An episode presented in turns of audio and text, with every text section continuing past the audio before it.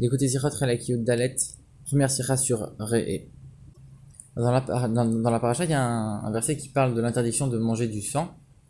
Et le verset, il dit Renforce-toi pour ne pas manger le sang. Et Rashi, il, il commente là-dessus en disant que si on nous demande de nous, de nous renforcer pour euh, résister à, et ne pas manger du sang, ça veut dire qu'à l'époque, ils étaient dans une situation où pour eux c'était très dur de se retenir de manger du sang. Ils étaient complètement plongés dans cette, dans cette, euh, dans cette grossièreté, dans cette envie de manger du sang. Ça, c'est l'avis de Rabbi Yehuda. Et Rabbi Shimon Ben Azai, lui, il dit non. En vérité, ils n'avaient pas du tout de difficulté. Comme aujourd'hui, nous, on, a, on est écœuré naturellement de boire du sang. Alors eux, c'était la même chose. La seule chose, c'est que la Torah, vient te dire, regarde, si déjà pour quelque chose qui est facile, on vient te dire renforce-toi. Alors à plus forte raison pour tous les toutes les autres mitzvot qui sont encore plus difficiles que ça, c'est sûr qu'on doit aussi se renforcer.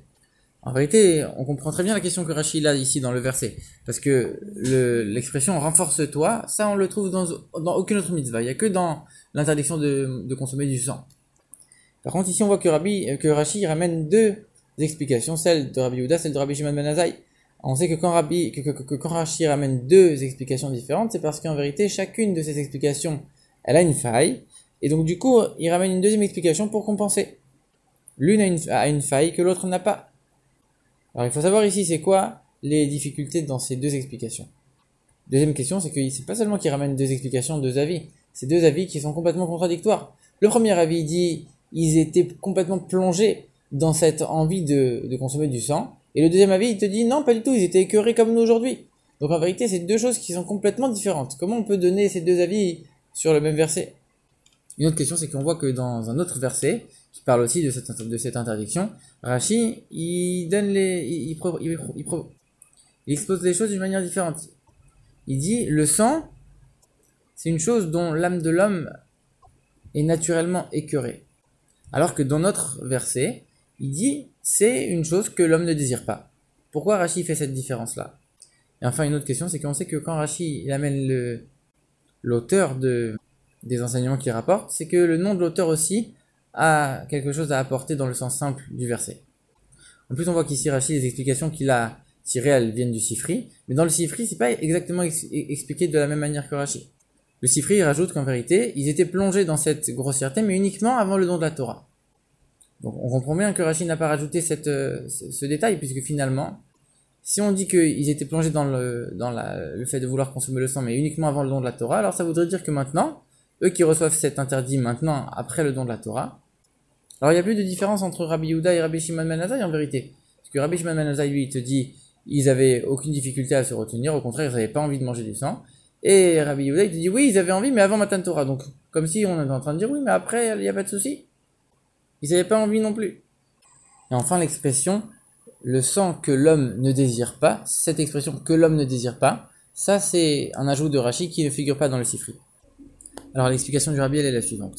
Si Rashi note pas le fait que la version du Sifri, que ce, désir de, de, consommer du sang c'était uniquement avant le don de la Torah, alors c'est parce que si on disait ça, ça aurait été un peu difficile d'admettre que le seul endroit où on nous dit de nous renforcer pour ne pas consommer le sang, c'est uniquement dans la paracha de Devarim, dans le fromage de Devarim. En vérité, cette interdiction de consommer le sang, elle, figure déjà, avant ça déjà, dans le livre de Vaïkra. Et là-bas, on nous dit pas de nous renforcer. On aurait dû dire ça dès le, au moment le plus proche possible de, du don de la Torah. Et là, on vient nous dire ça plusieurs années, dans la dernière année, la 40e année, juste avant de rentrer en Eretz on vient te dire renforce-toi pour, pour pas manger le sang. Donc ça veut dire forcément hein, que même à ce moment-là, ils avaient encore ce désir, encore, ils étaient encore plongés dans cette grossièreté. On pouvait pas dire c'était uniquement avant Matan Torah, sinon, pourquoi la Torah aurait eu besoin de venir le préciser justement ici dans Devarim, dans le, le, livre de Devarim? En vérité, c'est pas tellement contradiction avec la vie de, Rabbi Shimon Ben parce qu'en vérité, on peut être complètement plongé dans une chose sans forcément la désirer de tout son cœur. Le Rabbi donne l'exemple, il dit on peut, il pouvait sûrement être plongé dans la consommation de sang parce qu'ils pensaient que peut-être ça avait une vertu thérapeutique pour certaines choses. Ou peut-être qu'ils étaient habitués pour telle ou telle raison. Donc on peut faire quelque chose sans forcément la désirer ardemment. Et donc les deux avis de Rabbi Yehuda et de Rabbi Shimon Ben ne sont pas si contradictoires que ça. On peut les faire marcher ensemble. Mais cet avis de Rabbi Yehuda, il n'est pas suffisant. Comme on l'a dit, en vérité, c'est quand même étrange de voir que dans le livre de Vaïkra, quand on évoque ce sujet du sang, on ne dit pas du tout de se renforcer, et c'est que ici qu'on le dit. Alors qu'a priori, si tu dis qu'ils étaient plongés dans cette grossièreté, c'était le cas dans les deux, dans les deux situations. Deuxième chose que le rabbi relève, c'est en vérité, si tu dis que dans toute la Torah, on l'a dit plusieurs fois, c'est interdit, alors même s'ils étaient plongés dedans, après 40 ans, dire que toutes ces, toutes ces mises en garde n'ont servi à rien et qu'ils étaient encore plongés dedans, c'est quand même quelque chose d'assez difficile à admettre. Encore plus que ça, c'est, c'est pas eux directement, pas cette génération qui va rentrer en Eretz Israël. C'est leurs enfants, eux, cette génération, elle était entièrement morte. C'était uniquement leurs enfants qui allaient rentrer en Eretz Israël. Donc de dire que 40 ans après, même leurs enfants seraient plongés dans cette grossièreté alors que la Torah leur a demandé plusieurs fois de s'en écarter, c'est quand même quelque chose de difficile à admettre. Et c'est pour ça que Rashi amène une deuxième explication, un deuxième avis.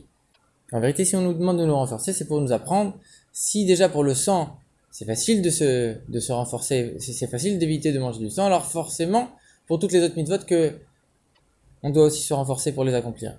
Donc Rashi ici, on a dit, par rapport au sifri, il rajoute l'expression que l'homme n'a pas, n'a pas, pas, que l'homme n'a pas pour nature de désirer.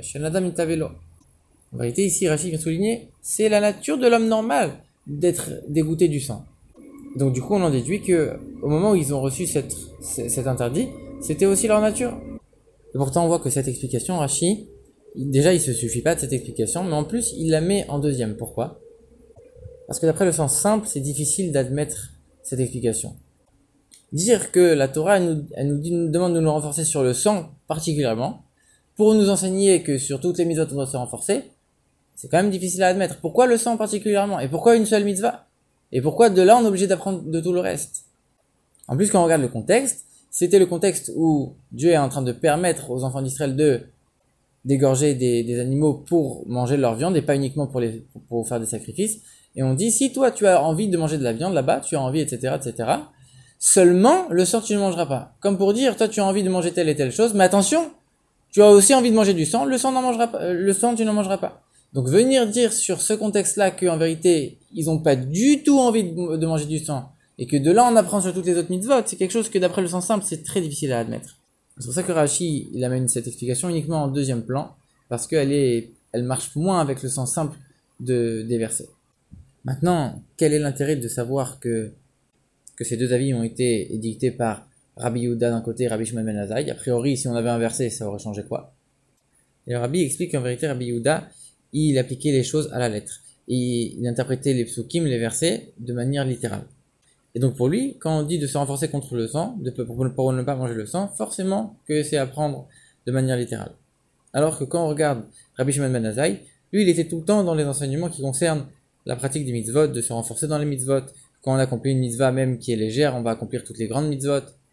Pareil pour s'écarter des avérotes. Et donc pour lui, ici aussi, quand on te dit de ne pas manger le sang, Ici, c'est évident que le sang, on n'a pas envie de le manger, donc forcément que c'est pour t'apprendre sur les autres mitzvot. Lui, il est tout le temps en train de chercher des enseignements qui concernent l'ensemble des mitzvot. Il est toujours en train de chercher de, des moyens de se renforcer pour accomplir toutes les autres mitzvot. En vérité, le rabbi s'approfondit un peu plus en citant un passage de, du traité Brachot.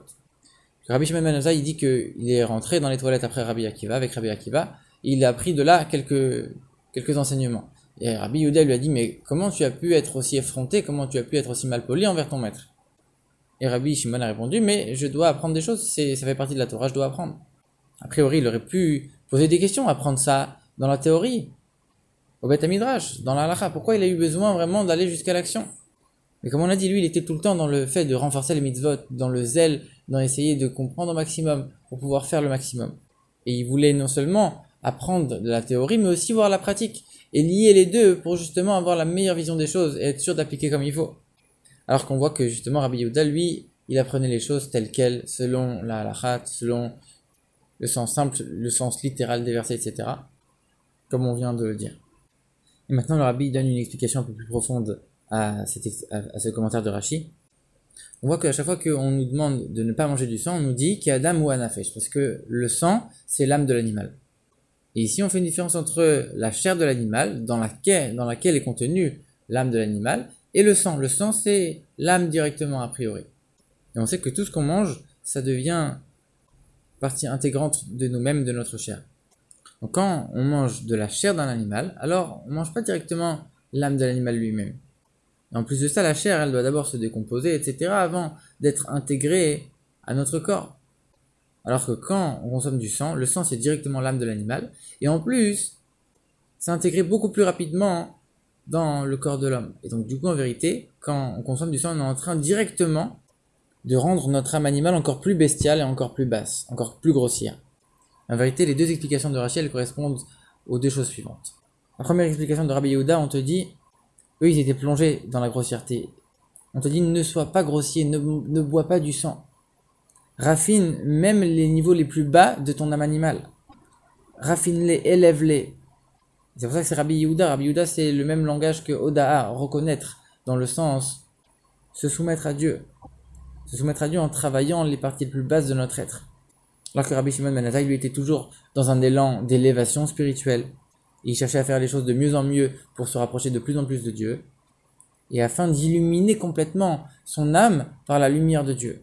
C'est pour ça qu'il dit, ici déjà les choses faciles, on te dit de te renforcer, alors à plus forte raison, les choses qui sont difficiles, il faut encore plus se renforcer pour s'élever encore, encore, encore de niveau en niveau. Et c'est comme ça qu'on illumine son âme par la lumière de Dieu. Donc le premier aspect, c'est de travailler les parties les plus basses, et le deuxième aspect, c'est d'élever les choses à un niveau encore plus haut pour que tout le reste soit automatiquement transformé.